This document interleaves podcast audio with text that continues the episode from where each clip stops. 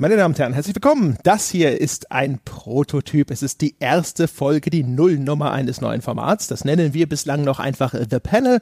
Und damit möchte ich mit Menschen, intelligenten, jungen Menschen über aktuelle Meldungen und Artikel sprechen. So ein bisschen wie ein Presseclub, nur vielleicht so ein bisschen ohne den, den kalten Zigarettenrauch von den 70er Jahren bis hierher. Ich habe mir zwei fantastische Gäste dafür ausgesucht. Ich werde vorwiegend moderieren und mit dabei sind zwei Christians. Und der erste Christian ist Christian Schiffer, arbeitet unter anderem für den Bayerischen Rundfunk, dort für den Zündfunk, ist den meisten Menschen da draußen insbesondere bekannt als Herausgeber der WASD, dem vermutlich besten Printerzeugnis zum Thema Computerspiele und ist seit kurzem auch unter die Dokumentarfilmer zum Thema Computerspiele gegangen. Puh, hallo Christian. Hallo, einen wunderschönen guten Abend. Und ich habe einen zweiten Christian mitgebracht. Das wird es ein bisschen förmlich machen. Ich werde euch häufig so mit Vor- und Nachnamen anreden müssen. Christian Huberts ist da. Christian Huberts ist Kulturwissenschaftler, ist außerdem auch Redakteur und freier Autor, schreibt für eine ganze Reihe von renommierten Publikationen rauf und runter. Außerdem schreibt er auch für die WASD unter diesen renommierten Publikationen und ist außerdem auch noch Dozent an diversen Hochschulen, auch zum Thema Computerspiele. Hallo Christian Nummer zwei. Hallo. so, meine Herren, wir wollen uns heute Abend einmal unterhalten. Ich habe mir rausgesucht, einen Artikel von John Walker, relativ bekannter amerikanischer Autor, der für das Online-Magazin Rock Paper Shotgun schreibt. Und der hat einen Artikel geschrieben, in dem er anlässlich von Ubisofts Bekanntgabe, dass es in Assassin's Creed so eine Art Erkundungsmodus geben soll, wo man sich einfach sozusagen die schöne altägyptische Landschaft anschauen kann. Einen Artikel, der hat die Headline Now Ubi has opened the door, can we have our skip boss fight button? Und er macht darin ein kleines Fass auf, in dem er argumentiert, dass erstens dieser Schritt von Ubisoft ganz, ganz toll ist und zweitens, dass er noch gar nicht weit genug geht. Viele Spiele sollten begeistert sein, schreibt er den Spielern eine Möglichkeit zu geben, im Grunde genommen jede Herausforderung zu entfernen und damit jede Einstiegshürde in das Medium Computerspiel aus dem Weg zu räumen. Das ist ein relativ langer Beitrag, der wird selbstverständlich in den Shownotes verlinkt sein, den kann man sich ausführlich anschauen. Er stößt aber damit in sage ich mal, eine Debatte, die schon eine ganze Weile in verschiedener Art und Weise im Umfeld von Artikeln zum Thema Computerspiele ihr Unwesen treibt. Da geht es um Zugänglichkeit, da geht es meistens auch darum, wie die Computerspielgemeinschaft, die sogenannten Gamer, darauf reagiert, wenn ihr Medium zugänglicher gemacht werden soll, wenn zum Beispiel auch Schwierigkeitsgrade gesenkt werden, wenn auf einmal Menschen Computerspiele nutzen können, die das vorher nie konnten und so weiter und so fort. Ich würde aber erstmal mit einer relativ profanen Frage anfangen wollen. Diese Prämisse, die der John Walker da aufmacht, dass es eigentlich nur gut ist, ausschließlich gut ist für Computerspiele, wenn sie die Möglichkeit anbieten, dass man quasi jede, sei sie motorisch oder sonstiger Art, Herausforderung aus ihnen entfernen kann. Das heißt nicht, dass sie gar nicht existiert, dass sie optional entfernt werden kann. Ist das tatsächlich nur gut oder sind irgendwelche negativen Auswirkungen vorstellbar? Ich würde mal mit Christian Schiffer anfangen wollen und Christian Huberts darf dann gleich im Anschluss weitermachen, sobald Christian Schiffer genug geredet hat. Als ich das das erste Mal gelesen habe, da dachte ich mir, ja, eigentlich ist es doch genau das, worauf ich mein ganzes Leben warte. Man muss dazu sagen, äh, dass ich kein besonders guter Computerspieler bin, weil ich sehr faul bin. Also ich könnte wahrscheinlich besser sein, aber ich bin so ein, so ein Slacker. Und ähm, das führt tatsächlich oft dazu, dass mir unglaublich dumme Dinge in Computerspielen passieren. Und ich hatte mir, als ich das gelesen habe, tatsächlich auch überlegt, naja, wie viele Spiele habe ich abgebrochen, weil sie mir zu schwer waren und wie viele habe ich abgebrochen, weil sie mir zu leicht waren. Und dann bin ich tatsächlich drauf gekommen, dass ich eigentlich noch nie ein Spiel abgebrochen habe, weil es mir zu leicht war, ja, sondern immer eher das Gegenteil. Und ich habe mir auch gedacht, naja, warum halt eigentlich nicht? Ähm, und ich tendiere dazu, ihm Recht zu geben, bin aber trotzdem ziemlich misstrauisch. Und das hat den Grund, weil ich eigentlich immer misstrauisch bin, wenn jemand fordert, alle Spiele müssen so oder so sein. Äh, dazu ist, finde ich, das Medium Computerspiel viel zu vielseitig. Und ich müsste auch nicht besonders lange überlegen, um zum Beispiel Spiele zu finden. Also ich meine, natürlich muss man dann irgendwie Gottes Willen, wie heißt es nochmal? Das, ähm, Wahrscheinlich willst du Dark Souls sagen? Ja, natürlich, weil man immer, weil man bei jeder Diskussion über Schwierigkeitsgrad im Spiel mindestens einmal Dark Souls sagen muss, ja. Ja, den Haken können wir setzen. genau, also dann ist das schon mal erledigt. Aber ich meine, da ist es natürlich schon so, das, was die, die, die Macher damit ausdrücken wollten und dieses Bewegen durch eine Terra Incognita, dass das halt schwierig auch sein muss. Und ähm, da bin ich mir halt nicht sicher, ob das nicht dort ein bisschen fehl am Platz ist. Aber es ist halt wie immer bei vielen Dingen, denen man zustimmt, man findet immer irgendein Gegenbeispiel, bei dem man dann sagt, na ja, vielleicht so ganz wäre es vielleicht nicht richtig. Und ich glaube, das kann man dort auch finden, aber ich würde schon sagen, dass er zu 87 Prozent recht hat.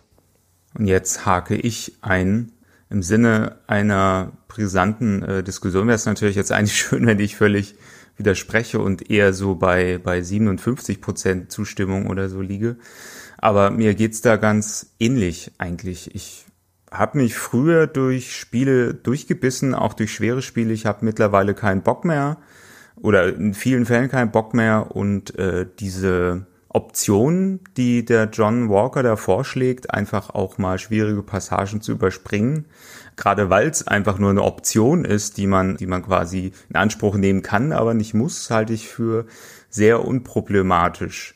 Und wenn ich überlegen müsste, unter welchen Bedingungen das überhaupt ein Problem sein könnte, dann fällt es mir da wirklich schwierig, Beispiele zu finden. Also selbst wo es, ne, wir hatten ja jetzt gerade schon kurz äh, Dark Souls angesprochen, das ist ja immer so das Beispiel, wo dann gesagt wird, ja, aber wenn das, also das lebt ja quasi vom Schwierigkeitsgrad, das ist ganz zentraler Teil der Spielästhetik. Äh, und das kann ich sogar nachvollziehen. Allerdings, solange der leichte Schwierigkeitsgrad oder der Boss-Skip eine Option nur ist, halte ich das für unproblematisch. Also wenn jetzt einfach jedes zukünftige Dark Souls irgendwie einfacher wäre, standardmäßig, dann wäre es schwierig. Aber ansonsten, ja, die einzige Szenario, wo ich mir vorstellen könnte, wo ich, wo ich sage, nö, auf keinen Fall darf dieses Spiel einfacher sein, wäre irgendein ultra konzeptionelles Kunst-Indie-Game, wo es einfach wichtig ist, dass man irgendwie vom Spiel völlig platt gemacht wird und wo halt das genau das nicht mehr rüberkommen würde, wenn man irgendwie zu sehr bemuttert wird vom Spiel. Eine von den Gegenargumenten, die der Walker auch gleich so ein bisschen verwirft, ist, dass die Leistung, die andere Spieler erreichen, in solchen Spielen dadurch entwertet wird. Und da würde ich mal fragen, ist denn das, ist da nicht doch ein bisschen was dran? Ich hatte, ich habe mich zumindest ertappt dabei, dass ich ein bisschen Sympathie für dieses Argument habe, weil ich mir dachte, wenn es einen Fahrstuhl auf den Gipfel des Mount Everest gibt, wenn ich dann erzähle, dass ich da oben gewesen bin und ich bin hoch, zu Fuß hochgelaufen, klar ist das immer noch eine beachtliche Leistung, aber ich habe trotzdem diesen Gipfel jetzt halt auf einmal mit viel mehr Menschen teilen müssen. Ist das nicht, ist da nicht trotzdem so ein Fünkchen Wahrheit? Also soweit ich weiß, ist das ja bei Mount Everest so. Also jetzt ohne Aufzug, aber ich meine, die Leute, die dort hochfahren, die lassen sich ja vor allem alles von diesen Sherpas tragen. Und mittlerweile ist es ja wirklich, also was man so hört, für einigermaßen trainierte Alpinisten ja überhaupt gar keine Herausforderung mehr. Und trotzdem glaube ich, wenn ich dir jetzt heute erzählt hätte, ich war letzte Woche auf dem Mount Everest, dann würdest du trotzdem staunen. Also ich wehre mich auch so ein bisschen so gegen diese Vorstellung, dass man sich das alles so erarbeiten muss, dass ein Spiel immer immer so ein Leidensweg sein muss, ja, dass das wie tatsächlich ähm, so so der der Weg nach Santiago de Compostela ist und man sich dann, wie es ja dann die Pilger machen, noch extra irgendwie Glasscherben oder Erbsen oder sowas in die Schuhe reinmacht, damit man es sich so richtig hart gibt. Wenn jemand darauf steht, dann soll er es halt tun aber er soll halt nicht andere dazu zwingen, es genauso machen zu müssen. Und wie gesagt, also ich finde dieses, dieses, dieses, diese gesamte Vorstellung, so dass das dann unbedingt was mit Leistung zu tun haben muss und mit Leiden. Also mal ehrlich, ich meine, wenn ich Leistung und Leiden haben will, dann gehe ich in die Arbeit oder so, ja. Ähm, das brauche ich doch nicht, wenn ich ein Computerspiel spiele. Also mir ist diese, mir ist dieser ganze Ansatz völlig suspekt. Ich weiß natürlich, woher der kommt. Also es gibt ja im Computerspiel aus den Arcades zum Beispiel eine Tradition von schweren Spielen und sich da das beweisen und das halt so oft spielen, dass man sich dann halt damit irgendwie exponieren kann. Aber für mich ist das vollkommen unattraktiv.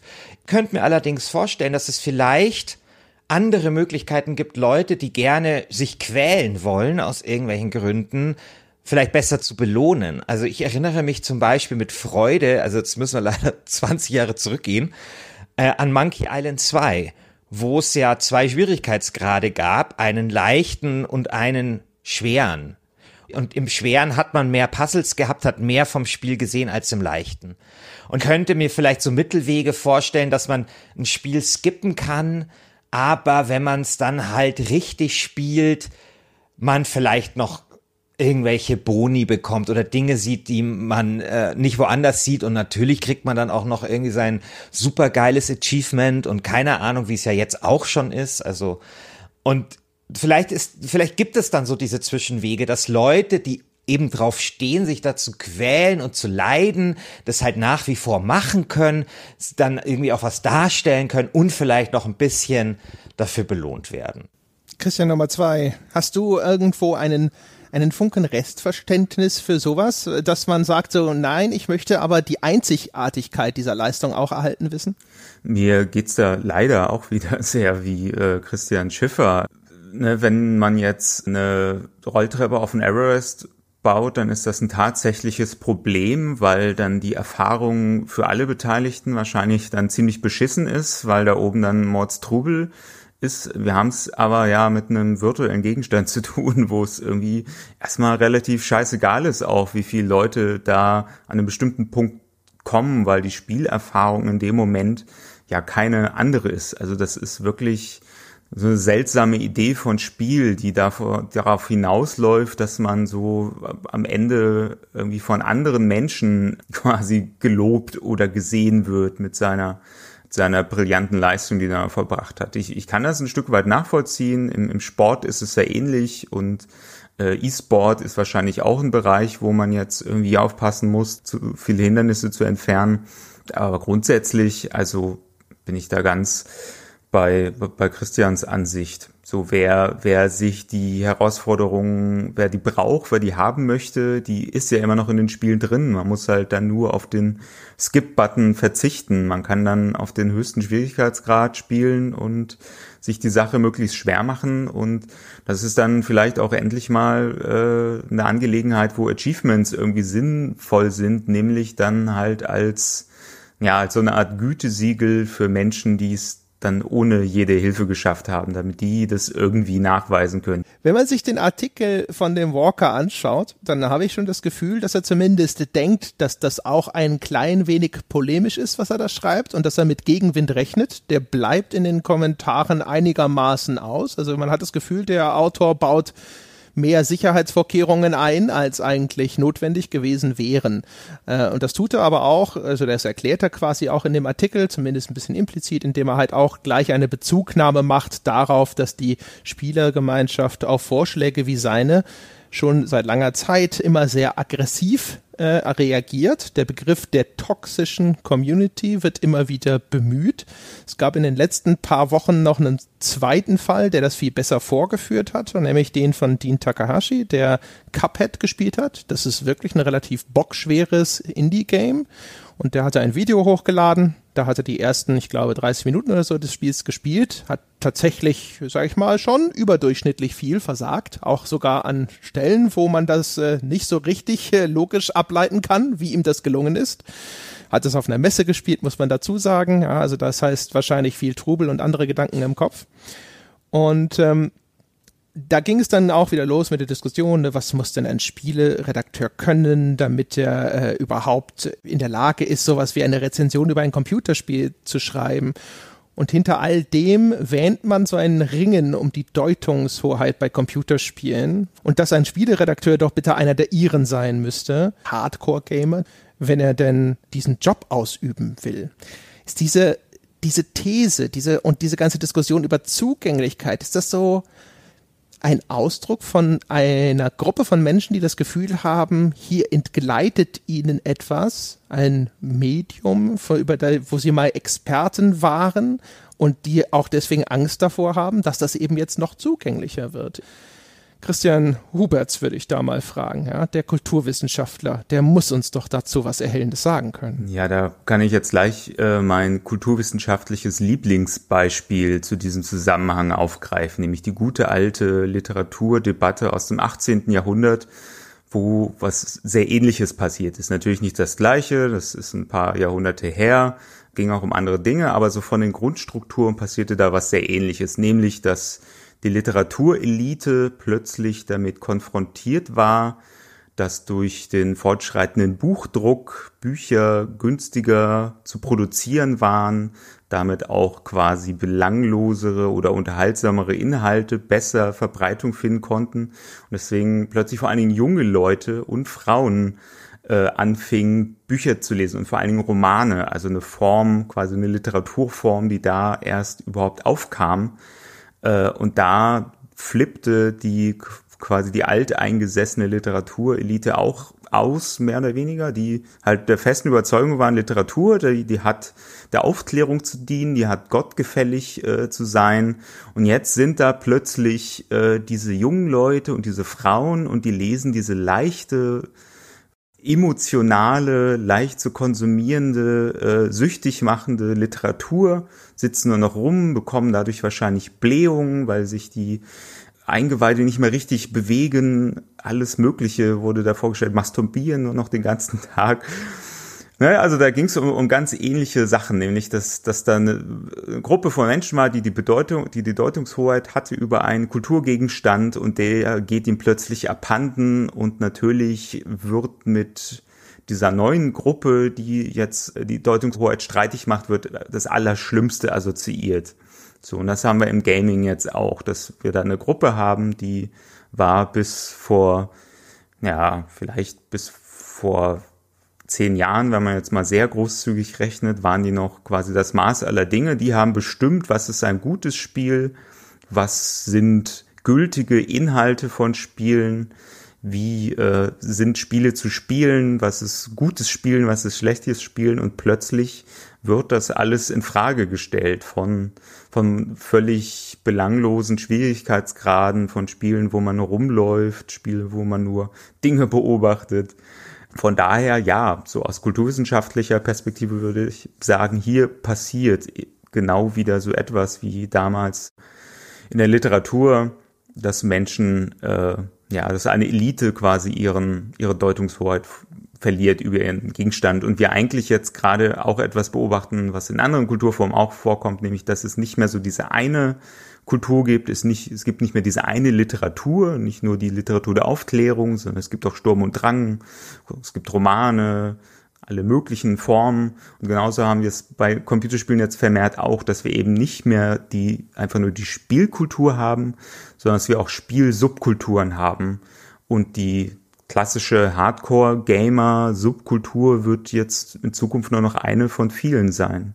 Christian Schiffer, du hattest mir vor der Aufzeichnung, da hattest du mir mal einen Beitrag geschickt, so einen fünf Minuten, den hattest du fürs Radio gemacht. Da hattest du auch unter anderem gebeichtet, dass du eigentlich gar nicht so ein toller Spieler bist und hattest mir dabei gesagt, dass der auch nicht ganz unkontrovers aufgenommen wurde. Ist dir da auch, sind dir Menschen begegnet, die äh, gesagt haben, so Mensch, aber wo äh, kommt denn da die Deutungshoheit hin?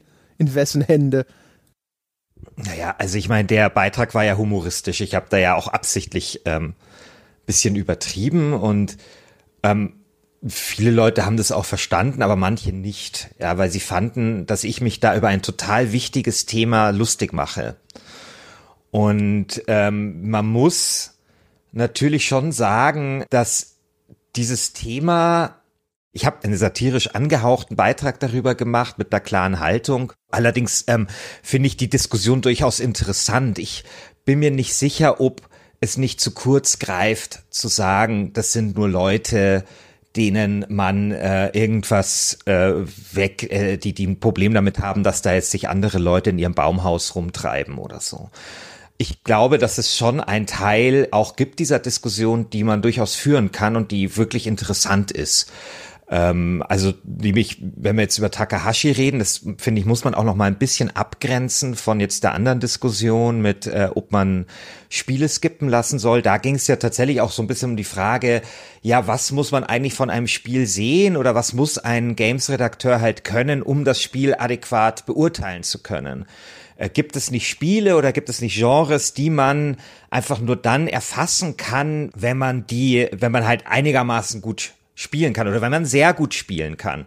Und ich finde die Diskussion nicht uninteressant, weil die an vielem rührt, was ja durchaus mit Computerspieljournalismus zu tun hat, also oder was wir ja seit vielen Jahren diskutieren. Ne? Ist es Testjournalismus oder ist es Produktjournalismus oder ist das äh, ein Kulturjournalismus? Und ähm, ich glaube, dass man diese Frage dann einfach auch sehr unterschiedlich ähm, beantworten kann. Und dass die Diskussion darüber gar nicht so doof ist und ähm, auch durchaus komplex ist. Ähm, ich habe in dem Beitrag mich auf, einem relativ, auf einen relativ radikalen Standpunkt gestellt. Ich habe nämlich gesagt, dass man als äh, Computerspieljournalist natürlich viel von Spielen verstehen sollte, also ne, welche Spiele es gab, aber auch viel Ahnung natürlich haben sollte von Popkultur und über das von dem Medium und so weiter und so fort und über viele andere Dinge auch aber vor allem eben über Computerspiele, was sie sind und ihr Wesen und ihre Geschichte und so. Und dass man, was jetzt aber die Skills angeht, dass es eigentlich reicht, wenn man die äh, Kulturtechnik Computerspiel beherrscht. Ich glaube, dass, dass ich den Begriff Kulturtechnik völlig falsch verstanden habe und auch falsch eingesetzt habe. Also ich lasse mich da auch gerne von Christian 2 korrigieren oder Christian 1. Wer ist denn jetzt Christian 1? Bin ich Christian 1? Ich hatte ja eigentlich äh, euch schon angedroht, dass ich einfach einen immer willkürlich mit einem anderen Namen ausstatte. Okay. Nee, ich muss dazu sagen, dass ich ein bisschen äh, da, da ein kleines Trauma aufgewühlt wird, weil ich musste mal, ich habe in der ersten Klasse habe ich die Schule gewechselt und da gab es dann schon drei Christians in der Klasse und die hießen dann Chrissy, Chris und Christian, also die haben so Kosenamen bekommen und weil es dann keinen vierten, keine vierte Abwandlung von Christian mehr gab, war ich dann Christian 2. oh mein Gott, ein Jugendtrauma. Okay, okay, okay. Also, auf jeden Fall ähm, egal, was ich halt gemeint habe mit Kulturtechnik, ist, dass man, ähm, so wie man ja auch zum Beispiel ein Buch lesen muss, also als Kritiker musst du ein Buch lesen können, ja. Äh, du musst es vielleicht nicht besonders schnell lesen können. Es ist vielleicht auch okay, dass du die Lippen beim Lesen bewegst. Es kann hilfreich sein in deinem Job, wenn du vielleicht schneller querlesen kannst oder was auch immer.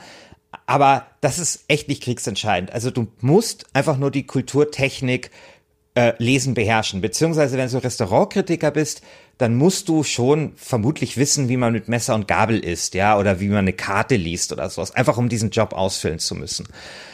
Und ich glaube, dass es bei Computerspielen oder Computerspieljournalismus recht ähnlich ist. Ich meine, natürlich darf es nicht passieren, dass wenn du GTA spielst, dir alle Kapseln reißt dabei. Und es, du solltest in der Lage sein, das Spiel durchzuspielen und so, dass du da schon auch alles siehst. Aber ich finde nicht, dass du ein besonders guter Computerspieler sein musst. Und jetzt sagen natürlich viele Leute, ja, aber lesen, das kann ja irgendwie jeder und so. Ich meine, das, davon gehen wir natürlich einfach alle aus, aber es ist natürlich eine sehr, sehr schwierige Kulturtechnik, die wir ja von Kindesbeinen auf beigebracht bekommen.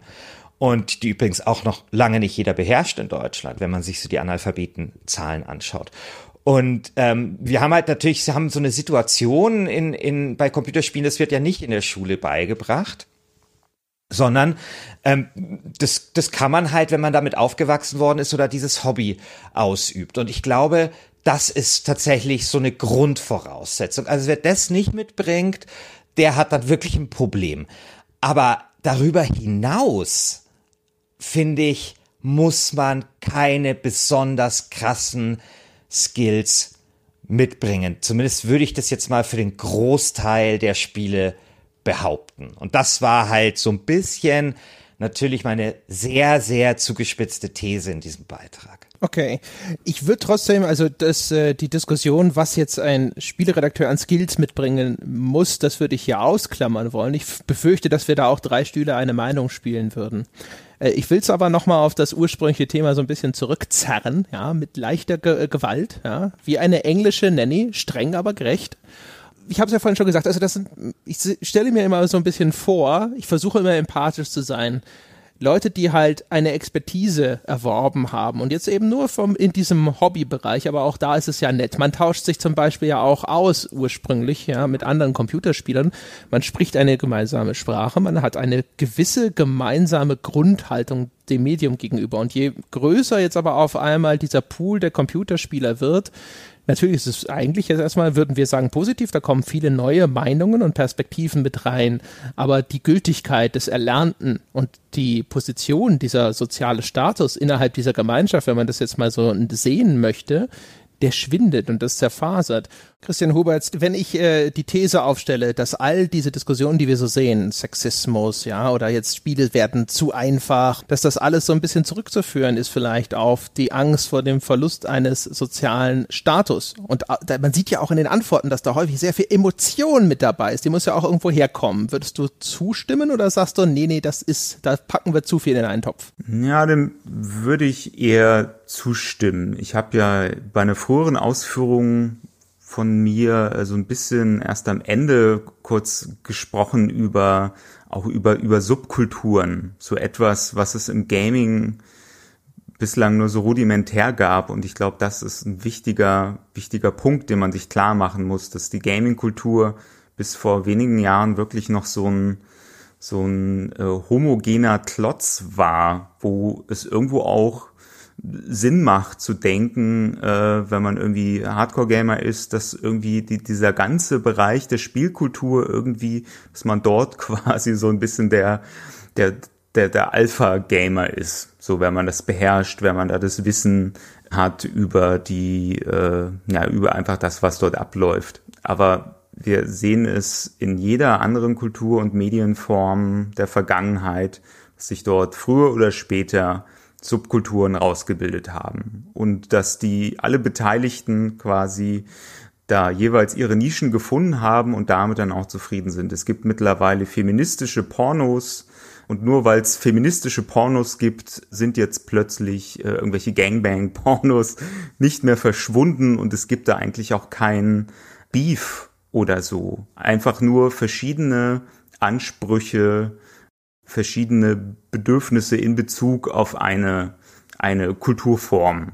So, und genau das bildet sich im Gaming gerade, nur dass halt leider nicht so einfach ist, weil man mittendrin ist in diesem Prozess, das so zu reflektieren und sich zu denken, ah, dass jetzt hier plötzlich so viele seltsame Indie-Games äh, sind und dass hier plötzlich so viele Frauen in meinem Männermedium rumtouren äh, ist irgendwie eben nicht irgendeine seltsame Verschwörung äh, der, des Third Wave Feminismus, sondern ist einfach ein sehr normaler Kulturprozess, der abläuft, dass sich eine Kulturform, die auch noch recht jung ist, jetzt an den Punkt entwickelt, wo sie eben groß genug wird, vielfältig genug wird, dass es nicht mehr anders geht, als dass da äh, sich wirklich ja, ein breites Spektrum an Subkulturen herausbildet.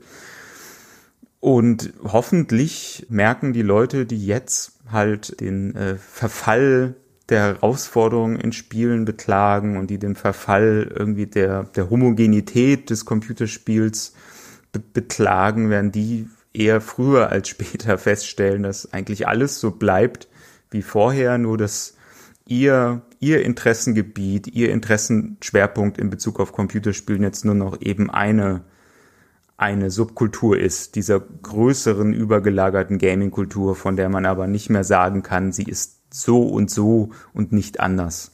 Kurze Nachfrage dazu. Eine Sache ist ja da vielleicht äh, doch in Gefahr, verlustig zu gehen, nämlich was Mainstream-Produktionen angeht, die jetzt im Bereich der Computerspiele natürlich häufig die technischen Vorreiter sind. Das heißt, wenn die Leute, die es ja vielleicht auch früher gewohnt waren, dass die sogenannten AAA-Produktionen, also die, die auf so einem besonders hohen technischen Niveau stattfinden, besonders viel Geld kosten, ihrem Geschmack entsprachen. Und wenn sich aber dummerweise dieser Mainstream jetzt verändert, dann kann es durchaus passieren, dass zumindest in dem Bereich dieser Hochglanzproduktionen sozusagen ihr Geschmack entweder unterrepräsentiert wird oder ganz aus dem, dem Portfolio gestrichen wird. Das, das stimmt. Also der Mainstream oder die Mainstream AAA Computerspiele sind definitiv quasi das, quasi das Schlachtfeld, das Spielfeld, wo sich, wo sich diese Konflikte dann am deutlichsten dran aufheizen, weil dort auch die Veränderungen am deutlichsten werden, weil dort plötzlich die, die starken weiblichen Hauptfiguren mit normalen, natürlichen Proportionen auftauchen, weil dort plötzlich die nicht, nicht überhaupt Politik erstmals auftaucht, sondern plötzlich einfach andere Politik so in, in den Inhalten vertreten, dargestellt wird. Äh, und das, ja, das verschärft natürlich den Eindruck, dass dort quasi etwas verlustig geht. So, aber tatsächlich rücken Dinge einfach nur in die, in die Ränder, in die Nischen, was natürlich ja auch teilweise kleinere Budgets dann tatsächlich bedeuten kann. Na gut, aber auch das ist halt in jeder anderen Kulturform so, ne? Der Mainstream orientiert sich halt nicht an der kleinen Elite, die halt gerne es auf eine bestimmte Art und Weise alles traditionell behalten möchte, sondern nach dem, was so was so die, die Masse möchte, was ja wie so Hardcore-Gamer ja auch gern argumentieren, dass irgendwie gefälligst äh, Politik nichts in Spielen zu suchen hat, äh, Frauen in Spielen nichts zu suchen haben, weil die Masse das anders möchte, aber die Masse sieht halt nun mittlerweile anders aus, sie setzt sich anders zusammen. Ja, und das wird, wird, wird spannend, wie sich das weiterentwickelt, aber wahrscheinlich wird es sich einfach irgendwann mit der Zeit von allein erlegen, weil dieser Prozess lässt sich kaum, kaum rückgängig machen. Also es ist kaum denkbar, dass es irgendwie nochmal so eine Art Regression gibt, zurück quasi in die, in die traditionellen äh, Computerspielsphären und alles, was jetzt quasi an Vielfalt hinzugewonnen wurde, einfach wieder aus dem Mainstream verschwindet. Christian Schäfer, kannst du da ausnahmsweise ein bisschen Empathie aufbringen, wenn du dir vorstellen würdest, dass äh, deine Spielevorlieben auf einmal bei den, den richtig grafisch aufwendigen, bei den hübschen Spielen sozusagen keine Berücksichtigung mehr finden? Oder würdest du sagen, das muss man halt dann hinnehmen, vielleicht mit leisem Bedauern, aber mehr auch nicht? Doch, ich kann, kann mir das schon vorstellen, dass das äh, schwierig ist. Das stelle ich, glaube ich, nicht außer Frage. Die Frage ist halt nur, wie man damit umgeht. Also hilft das jetzt irgendwie wild um sich schla zu schlagen oder ist es nicht vielleicht gut, sich mal zu überlegen, wie sagt der Jochen immer so schön, ob das Boot das nicht irgendwie abkönnen muss, ja? Ob es nicht irgendwie, ob es jetzt wirklich ähm, das Allerschlimmste ist, wenn da jetzt mal eine farbige weibliche Hauptfigur irgendwo ist oder sowas. Oder wenn da mal ein bisschen Politik dabei ist. Also ich finde, also auch wenn man sehr, sehr, sehr, sehr viel für diese Spiele empfindet, dann glaube ich, ist so ein bisschen Gelassenheit dann auch mal angesagt. Also und das würde ich mir da tatsächlich einfach wünschen. Aber ich glaube schon auch von der anderen Seite, also jetzt immer nur zu sagen, ja, ähm, das modernisiert sich halt und damit müsst ihr jetzt halt klarkommen und wenn ihr das nicht tut, dann werdet ihr halt irgendwie abgehängt und so weiter. Das kann es natürlich auch nicht sein. Und ich glaube, dass, dass es das schon auch gibt. Also ich nehme das schon immer wieder mal wahr und das ist übrigens auch in der großen Politik nicht anders. Ähm, das ist, das ist halt schon auch so, so dieses, dieses Verständnis gibt, naja, wir müssen quasi so auf diese alte Elite, das sind alles Deppen, auf die müssen wir keine Rücksicht nehmen. Und das, glaube ich, kann es auch nicht sein. Also du hast ja gerade in deine Frage auch den Begriff Empathie aufgenommen und ich glaube, die sollte man da tatsächlich auch anwenden. Aber um da jetzt mal direkt reinzuhaken, wir erleben ja eigentlich gerade irgendwie so einen Boom der schweren, herausfordernden, oldschooligen Spiele. Die Grafik-Engines sind mittlerweile so günstig und verbreitet, dass jetzt selbst ein, Subkulturspiel über das einfach nur Wegmetzeln irgendwelcher Leute auch ziemlich geil aussieht. Also ich mir fällt es wirklich schwer, da einen großen Verlust irgendwie wahrzunehmen oder wirklich sowas wie eine Ghettoisierung einer bestimmten Tradition festzustellen. Ich sehe einfach nur zunehmend eine, eine Gleichberechtigung eben von unterschiedlichen Subkulturen.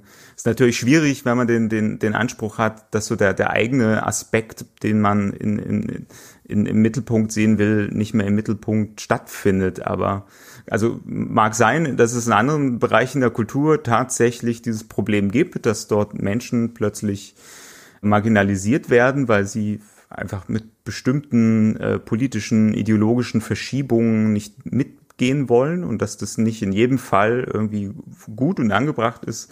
Aber in der Gaming-Kultur, also da, da fällt es mir wirklich schwer zu sehen, dass da jetzt irgendwie, also ernsthaft irgendwas bedroht ist oder ernsthaft irgendjemand zu kurz kommt, was gerade was so die, die alten Ideen von, von Spielen angeht. Naja, aber das ist ja das, was der André eigentlich gemeint hat, nämlich dieser Mainstream, der sich halt verändert. Und das, glaube ich, gibt's schon. Also, wenn ich jetzt so überlege, ähm, wie die Spiele so früher waren, also die ganz krassen Mainstream-Spiele und wie sie jetzt sind, da hat sich, glaube ich, schon was verändert, ne? Also was halt Frauen angeht, was politische Inhalte angeht. Und jetzt ist es halt so, dass mir diese Entwicklung gefällt. Aber es gibt eben Leute, denen gefällt diese Entwicklung nicht. Und ich bin mir nicht sicher, ob die ausweichen können. Und ich glaube, dass es dann irgendwie zu wenig ist zu sagen, ja, Ella Bella, äh, das war's halt und ähm, auf Wiedersehen, sondern ich glaube, äh, dass man schon versuchen sollte, mit diesen Leuten dann irgendwie im Gespräch zu bleiben. Weil letztendlich, ich meine, äh, ich, ich, ich frage mich ja dann immer, also immer wenn ich mit solchen Leuten dann auch zu tun habe, und es geht dann irgendwie um die Frage, was man dir jetzt dann irgendwie konkret wegnimmt, dann kommt da ja auch nicht so besonders viel. Und ich, ich finde, man sollte, sollte diese Diskussion tatsächlich offen führen auch. Ja. Aber schon mit diesem Gedanken, dass, dass ich schon verstehe, also auf so einer theoretischen oder abstrakten Ebene, was diese Leute für ein Problem haben. Weißt du, was ich meine? Mm, ja, nur dass ich halt, also mir fällt es wirklich schwer, dieses Problem konkret zu sehen. So, es ist, äh, ich, ich sehe dann halt einfach noch das GTA 5, was eigentlich so unkorrekt wie eh und je ist, dem geht's, geht's bestens. Das nächste Call of Duty scheint jetzt auch nicht ein, ein Werk der Social Justice Warrior Propaganda zu werden. So, es gibt sehr lebendige Zeichen dafür, dass dort äh, die alten Traditionen, wenn man sie so nennen will, quick lebendig sind und dass es eigentlich gar kein Problem gibt, selbst im Mainstream, außer dass es im Mainstream jetzt halt auch andere Sachen gibt. So, also dass gar nicht das Problem ist, dass eine Sache jetzt zu wenig da ist oder weg ist, sondern dass einfach nur noch was anderes da ist. Und da kann ich irgendwie Verständnis für aufbringen, dass das Menschen irritiert, aber ab irgendeinem bestimmten Punkt geht mein Verständnis dann flöten, weil ich das, also aus meiner, ich habe dann das Gefühl auch im Gespräch mit den Leuten, dass die einzig, quasi der, der einzig mögliche gangbare Weg, der dort gesehen wird, ist, dass äh, diese neuen Phänomene, die im Mainstream passieren, dass die einfach wieder weggehen. ja, ja gut, aber also GTA und Call of Duty schön und gut, aber ich, du weißt selbst, dass, äh, keine Ahnung, äh, Dragon Age hat homosexuelle Figuren und setzt auf Diversity. Das war halt bei Dragon Age 1 weniger der Fall. Ja, also um jetzt mal so das plakativste Beispiel zu nehmen. Wir wissen auch, dass, äh, keine Ahnung, The Witcher war voll von, mit, mit politischen Botschaften von Gentrifizierung über Homosexualität, Krieg, Frieden, keine Ahnung.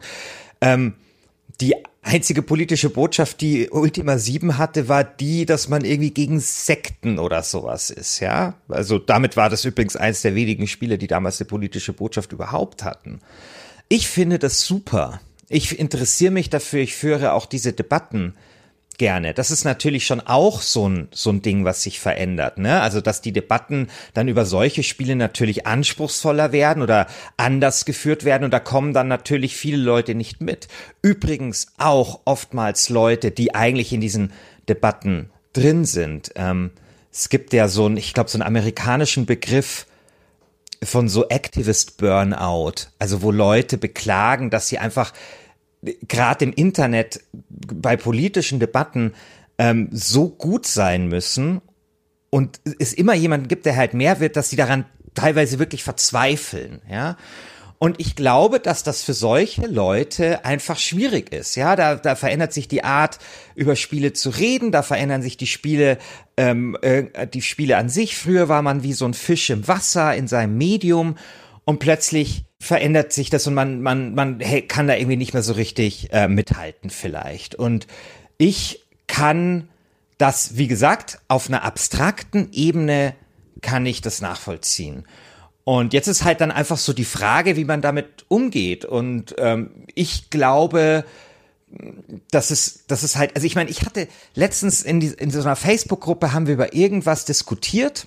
Äh, Facebook-Gruppe irgendwie deutsche Spieleindustrie oder irgendwas mit Kultur und so. Und da ging es irgendwie um das neue Wolfenstein und um die Diskussion, dass irgendwie wird da der Wei äh, irgendwie der Dings wird da Weißbrot genannt. Ja, der dieser dieser äh, Soldat, ja, dieser, wie heißt denn der, Blas, Blas, Blaschikowski oder so. Es wird Weißbrot. BJ Blaskowitz. Genau, so, der wird Weißbrot genannt.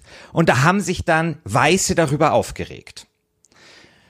Und ich habe dann nur die Frage gestellt, ob man jetzt in dem Fall nicht ein bisschen differenzieren muss, weil die Programmierer haben zum Beispiel gesagt, dass dieser, bitte sag mir nochmal, André, wie er heißt. er heißt BJ Blaskowitz. Genau, BJ Blaskowitz. Die Entwickler haben nämlich mal gesagt, dass der Jude sei. Und es gibt eine Tradition in den USA oder eine schwierige Tradition, nämlich sozusagen, dass man äh, Juden einfach so unter Weißen subsumiert, ja, und, und dann und dann teilweise die selber in so eine, äh, also von schwarzer Seite dann irgendwie in, in, so, so rassistisch halt angeht. Und ich habe dann nur diese Frage mal gestellt und dann ist diese ganze Diskussion ausgeartet, weil ähm, jemand gemeint hat, die Frage von mir sei total doof. Und ich glaube nämlich im Nachhinein war die auch ein bisschen doof. Aber da kamen halt dann gleich zwei so Leute, irgendwie, die, die den halt so niedergemacht haben mit ähm, irgendwelchen Fachausdrücken aus dem äh, Lehrbuch irgendwie amerikanischer Kulturwissenschaftler an, an den Unis und so. Und da dachte ich mir, nee, so geht's halt dann auch nicht, ja. Also man muss sich, finde ich, schon ein bisschen darum bemühen, mit diesen Leuten ähm, irgendwie im Gespräch zu bleiben, weil ich meine, natürlich hast du Leute, die vielleicht irgendwie äh, vielleicht Rassisten sind oder frauenfeindlich oder keine Ahnung was, aber du hast da schon einfach auch, glaube ich, viele Leute, die einfach da so ein gewisses Misstrauen haben, die das irgendwie alles seltsam finden, deswegen vielleicht auch mal den ein oder anderen dummen Kommentar schreiben, aber die, mit denen ich glaube, mit denen man wirklich reden muss ähm, und mit denen man im Gespräch bleiben muss.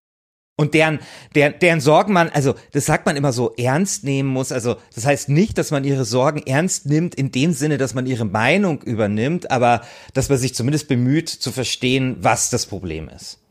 Boah, hier, jetzt, also, jetzt komme ich mal kurz dazwischen.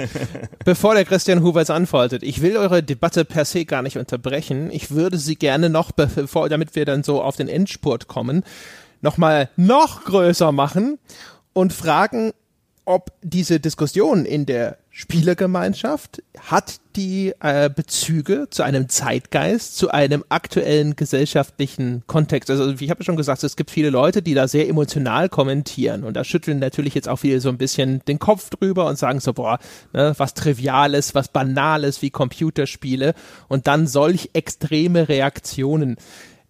Ist es möglich, dass das ein Nebenkriegsschauplatz ist und dass wir in einer Zeit leben, wo die Leute das Gefühl haben, die Welt ist für sie ein bisschen schwerer beherrschbar geworden. Sie fühlen sich unsicher. Wir haben vielleicht auch einfach viele Gruppen, die sich mit dem Verlust von Privilegien konfrontiert sehen. Also zum Beispiel Männer, ja, dass die beobachten, dass es eine Gleichstellungsdebatte gibt, nochmal neu aufgelegt und jetzt einfach äh, Privilegien drohen flöten zu gehen oder vielleicht tatsächlich flöten gehen und dass dann jetzt die Computerspiele eigentlich äh, nur ein Zündfunke sind, der etwas entflammt, was aber eigentlich vielleicht aus einem viel weiteren gesellschaftlichen Kontext stammt. Christian Huberts, bitte. Ja, also ich also auch wenn man da von Fall zu Fall, denke ich, sehr genau hinschauen muss und differenzieren muss, kann man schon sehr sicher sagen, dass Computerspiele und diese Debatten, diese auch oft sehr toxischen Debatten, die sich da ent entzünden und entfalten, ganz klar eingebunden sind in, in größere, äh, in größere Diskurse, auch in andere Kulturdiskurse. Das, was äh, jetzt in Computerspielen oft diskutiert wird, ob die jetzt quasi ideologisch irgendwie zu zu äh, progressiv sind, äh, findet man genauso, oder hat man in den letzten Jahren genauso in der Science-Fiction-Literatur gesehen, wo plötzlich auch bei, ich glaube, beim, beim Tony Award war das, oder wie heißt der große Science-Fiction? Hugo. Hugo. Tony ist Musicals, ne? Oh Mann. aber ich bin mir sicher, da gibt es diese Diskussion auch. Naja, wobei wahrscheinlich nicht, aber genau beim, beim Hugo war das einfach der Fall, wo ja quasi auch so eine, so eine Gamergate-Splittergruppe quasi auch äh, Wortführer waren dann für diese Anklage, dass nur noch irgendwelche äh, Women of Color mit ihren äh, afrofuturistischen Romanen da Preise absahen und der gute alte weiße männliche Science-Fiction-Roman irgendwie leer ausgeht. Genau, bis, bis dann hin wirklich auf so, auf so große politische Ebenen, dass wir beim, beim Wahlkampf, beim vergangenen Wahlkampf in den USA auch beobachten können, dass da in denselben Reddit-Foren, wo vorher über Anita Sarkeesian diskutiert wurde, jetzt halt über Donald Trump äh, diskutiert wird und halt nicht irgendwie wie, wie fürchterlich das so ist, was er so treibt, sondern eher wie toll, weil er eben auch plötzlich zumindest so als, als Symbol bestimmten Menschengruppen dann doch wieder das Gefühl gibt, was zu sagen zu haben. Und da, was äh, André, du gerade schon angesprochen hast, spielt es, glaube ich, wirklich eine Rolle, dass wir halt gesellschaftlich gerade erleben, obwohl es noch sehr viele äh, Nachteile für Frauen in unserer Gesellschaft gibt, die quasi fest strukturell irgendwie äh, sich eingeschliffen haben über Jahrhunderte, beobachten wir in den letzten Jahren auch gerade in Bereichen wie Bildung Phänomene, wo tatsächlich Männer, junge Männer Probleme haben, irgendwie mit, mitzukommen. So und noch quasi Identifikationsangebote zu bekommen und die dann natürlich äh, idealerweise oder für sich gewählt, idealerweise in, in Computerspielen und in Machtfantasien, die sie so bieten, zum Beispiel holen können. Und wenn die dann, dann auch noch wegfallen und wenn dafür dann auch noch die bösen Feministen und Feministinnen äh, schuld sind, dann, dann beißen sich diese ganzen Diskurse und Debatten plötzlich auch in, in, in die eigenen Schwänze und es wird klar, hier haben wir es wirklich mit, mit was sehr Zeit Geistigen auch zu tun. Deswegen ist das, was Christian Schiffer sagt, auch sehr wichtig, dass man da in, in der Kommunikation bleibt, dass man auch aufpasst, äh, da Menschen nicht immer sofort, immer sofort irgendwie zu, zu verurteilen. So, das kann man ein bisschen später dann oft immer noch machen, wenn man merkt, da kommt man nicht auf den grünen Zweig.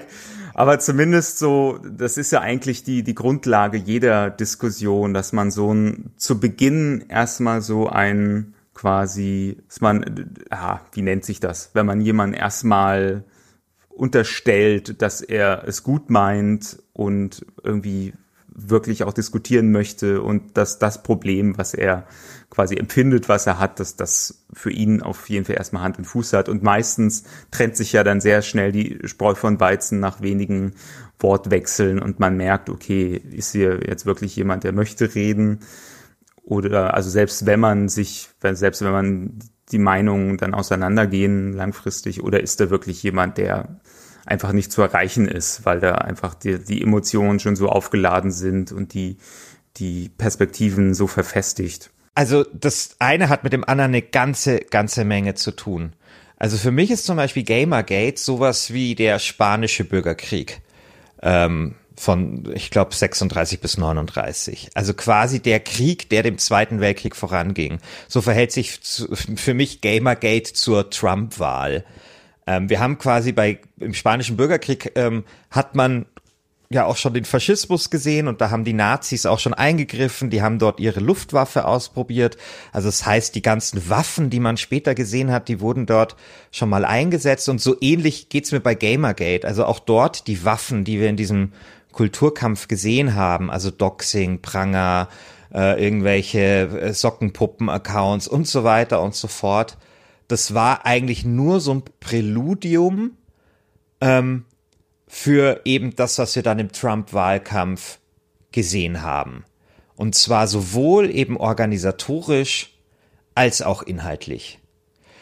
Und das das, das, was wir in Computerspielen diskutieren, ich meine, es ist natürlich eine sehr neue Kulturform. Es ist auch eine Kulturform, die stark digital geprägt ist, also auch stark vernetzt, stark übers Internet. Und es wundert mich überhaupt nicht, dass es dort gerade so, dass es, wo das so, so aufeinander prallt. Ähm, das, das hat was natürlich mit der Kultur, was wir heute schon gesprochen haben, selbst so ein bisschen zu tun. Also eben diese Veränderung der, der Nutzungsgruppen aber ähm, es hat, glaube ich, auch tatsächlich was damit zu tun, dass, dass, ähm, dass diese Kultur einfach auch so genau in so eine Zeit fällt, wo diese Konflikte, also diese Identitätskonflikte so stark geworden sind. Ähm, also das, was ja in Computerspielen diskutiert wird, also auf der einen Seite halt die, die der, der weiße heterosexuelle Mann und dann halt auf der anderen Seite diese Leute, die halt eher so von der linken Identitätspolitik kommen und halt sagen, wir brauchen Diversity und so weiter und so fort. Das ist, glaube ich, kein Zufall, dass sich das in diesem Medium, dass, dass, dass das genau das Computerspiel das Medium ist, wo das gerade aufeinanderprallt, weil Computerspiele halt einfach das Medium waren, meiner Meinung nach, der letzten zehn Jahre, also das, was am meisten an Bedeutung hinzugewonnen hat. Und eben auch in, genau in diese Zeit fällt eben auch dieser große globale Konflikt ja, der natürlich viel zu tun hat mit, was ist ich, das können dir Soziologen besser erklären, mit äh, Milieus, die sich aufgelöst haben, mit Globalisierung, sicher mit dem Internet. Übers Internet sind zum Beispiel diese ganzen Diskurse, also eher so die linken identitätspolitischen Diskurse auch nach Europa ein Stück weit rübergeschwappt, ja, obwohl wir eigentlich eine andere, eher ökonomisch geprägte, eigentlich linke Tradition haben. Und so vermischt sich das alles und so prallt es aufeinander und dort, wo es am größten und am, als erstes aufeinander geprallt ist, da, das war im, Com im Computerspiel. Und damit ist das Computerspiel wie so eine, einfach was so ein bisschen tatsächlich steht für das große Ganze. Und ich glaube, wer Donald Trump verstehen will oder die Phänomene, die wir haben. Also wer verstehen will, was, was auch an amerikanischen Colleges passiert, was, wer verstehen will, wie, wie, wie, wie diese, wie, wie die Leute gar nicht mehr miteinander reden können, der muss sich Gamergate tatsächlich anschauen. Also das war für mich genau dieses Präludium, wo man das wie durch so ein kleines Fernglas schon gesehen hat für das viel, für den viel größeren, also von den Ausmaßen und von der Wirkung dann natürlich viel größeren Konflikt, wie wir ihn jetzt gerade erleben müssen. Das, was du gerade gesagt hast, ist ja auch ein schöner Fingerzeig. Wenn hierzulande viele Leute noch den Kopf schütteln, hat das ja zusätzlich vielleicht auch noch den Hintergrund, dass gerade im Spielebereich diese ganzen Debatten hier von der Presse aufgegriffen werden und sie werden sozusagen eingeschleppt. Es sind aber Debatten, die hauptsächlich aus diesem amerikanischen Kulturkreis stammen und dann aus unserer Perspektive häufig nicht vollumfänglich nachvollzogen werden können. Ja klar, also ich meine in den USA eben die Linke hat dort eine andere Tradition und dort spielt Diversity und und eben Identitätspolitik hat in der Linken dort immer eine viel größere Rolle gespielt und das ist ja auch verständlich, ja, also der der Konflikt zwischen People of Color und Weißen, ja, der einfach dieses Land sehr bewegt hat. Also das ist jetzt eine sehr holzschnittartige Darstellung des Ganzen. Da spielen auch noch mal andere Faktoren eine Rolle.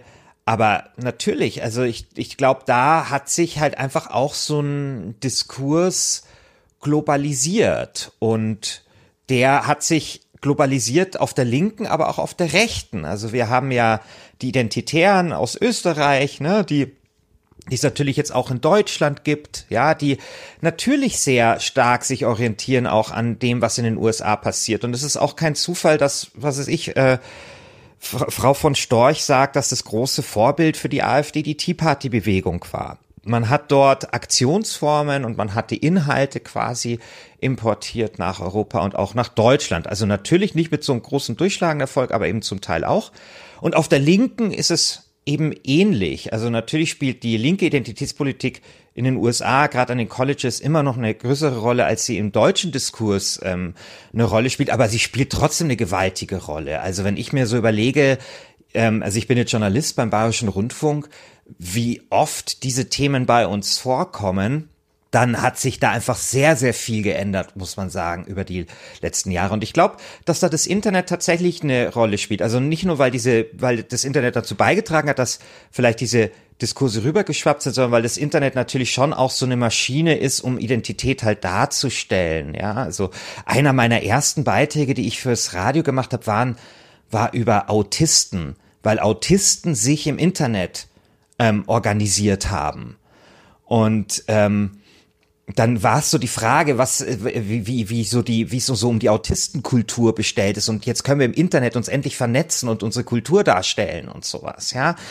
Und das ist jetzt mal so ein ganz extremes Beispiel, aber das passiert natürlich sehr, sehr häufig. Also, dass die, das ist ja auch das Gute, dass die Leute sozusagen darstellen können, was sie sind, welche Identität sie haben, ähm, ihre Probleme darstellen können, ja, auch, auch und, und so weiter. Und das führt auch mit eben dazu, dass diese identitätspolitischen Fragen auf der linken und auf der rechten Seite, glaube ich, eine, eine, an, an ganz großer Bedeutung gewonnen haben. Und da sind, sind Computerspiele natürlich als Teil der Gesellschaft, sind davon natürlich dann auch betroffen. So, Christian Huber, eine Frage habe ich noch an dich und dann machen wir den Sack zu.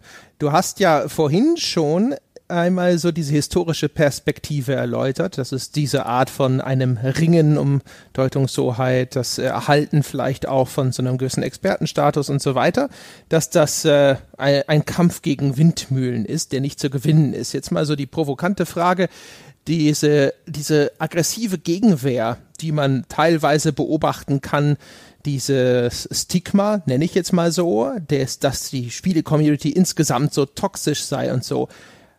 Ist das, kann das effektiv sein, so hässlich es sein mag, so eine, so einen Übergang wenigstens herauszuzögern? Das glaube ich auf jeden Fall, weil es halt, also auch gerade durch diese Aggressivität, die dann teilweise sich auch normalisiert in den, in den Foren. Ja, da verschieben sich ein, einfach dann auch die, die allgemeinen Erwartungen an Computerspiele. Also was, was ja einfach, was man schon merkt dadurch, dass halt auch Leute durch die Aggressivität einfach auch Druck ausüben und durch ihre Boykottaktionen teilweise Druck ausüben, dass natürlich selbst große Publisher, die äh, auch mal pfeifen könnten eigentlich auf solche Reaktionen, trotzdem irgendwie reagieren und trotzdem sehr vorsichtig sind und dann ihre quasi ihre ihre selbst ihre Veränderungen so ein bisschen zensieren quasi. Eigentlich das was ja auch die äh, die alteingesessenen Gamer nicht wollen, dass irgendwie äh, Kreativität zensiert wird, aber genau das passiert. Ich habe jetzt heute erst einen Text gelesen über das kommende South Park Spiel The Fractured But Whole wo es ja eigentlich ein ganz, eigentlich eine ganz nette, also sehr provokante, aber eigentlich ganz interessante Idee gibt, nämlich dass zumindest angedeutet wird, dass der Schwierigkeitsgrad in dem Spiel gebunden ist an die Hautfarbe des Charakters, den man sich schafft. Je, je dunkler die Hautfarbe, desto schwieriger. Nur hat jetzt äh, Ubisoft auf Nachfrage verkündet, dass sich tatsächlich überhaupt nichts ändert so, also da hat man quasi freiwillig auf das Potenzial eines, eines provokanten, aber auch halbwegs cleveren Witzes verzichtet, um da jetzt bloß auch niemand auf die Füße zu treten. Und dieses äh, Minenfeld, was da geschaffen wurde durch die allgemeine etwas toxische, vergiftete Gesprächsatmosphäre sorgt, glaube ich, schon dafür, dass viele Kreative da vorsichtiger vorgehen, als es eigentlich notwendig wäre und das zögert da schon einen Prozess hinaus. Wunderbar. Meine Damen und Herren, das soll's gewesen sein. Das war die erste Folge von The Panel. Ich sage erstmal Danke an meine beiden Panelisten. Vielen Dank Christian Eins und das ist heute mal Christian Schiffer, damit er das auch mal erlebt. Dankeschön. und auch vielen Dank an Christian Hubert. Sehr gerne und Dankeschön. Wunderbar. Ich hoffe, euch da draußen hat es Spaß gemacht zuzuhören. Noch der kleine Selbstversuch zum Schluss, falls ihr euch zwischendrin gedacht habt, so, na ja, Subkultur und so, da gehöre ich ja gar nicht zu als der Christian Schiffer vorhin den Jochen zitiert hat. Und falls ihr da auf einmal so ein warmes Gefühl hattet und ihr dachtet so, Mensch, der kennt das, ja, der kann das zitieren, ja, der gehört dazu, der gehört zu uns, zum inneren Kreis. Haha, ja, der kleine Selbstversuch am Schluss, meine Damen und Herren. Wie immer, bitte gehen Sie zu forum.gamespodcast.de, teilen Sie uns mit, wie Ihnen diese Folge gefallen hat, äh, was Sie für Wünsche haben, was wir in Zukunft berücksichtigen sollten und vor allem, falls ihr im Verlauf des nächsten Monats Empfehlungen habt, welche Presseberichte, Meldungen oder ähnliches wir beim nächsten Mal diskutieren sollen, schreibt's mir bitte auch ins Forum. Das soll es gewesen sein. Vielen Dank fürs Zuhören und bis zum nächsten Mal.